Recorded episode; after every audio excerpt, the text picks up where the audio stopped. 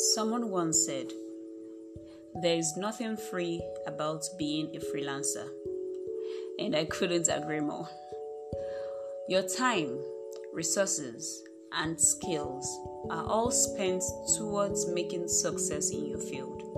As a freelancer, it is easy to get caught up with so much work and then start to burn out.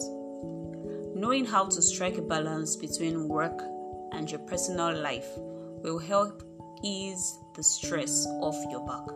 You might wonder, how do I strike this balance? A popular adage says, if you fail to plan, you should plan to fail.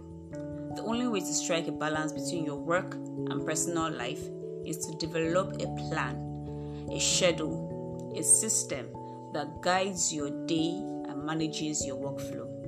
Don't get caught up working round the clock. Set a timeline for work, after which you shut down and do something fun or relaxing for yourself. That way, you'll keep your creative juices flowing and remain pumped for the next day's work.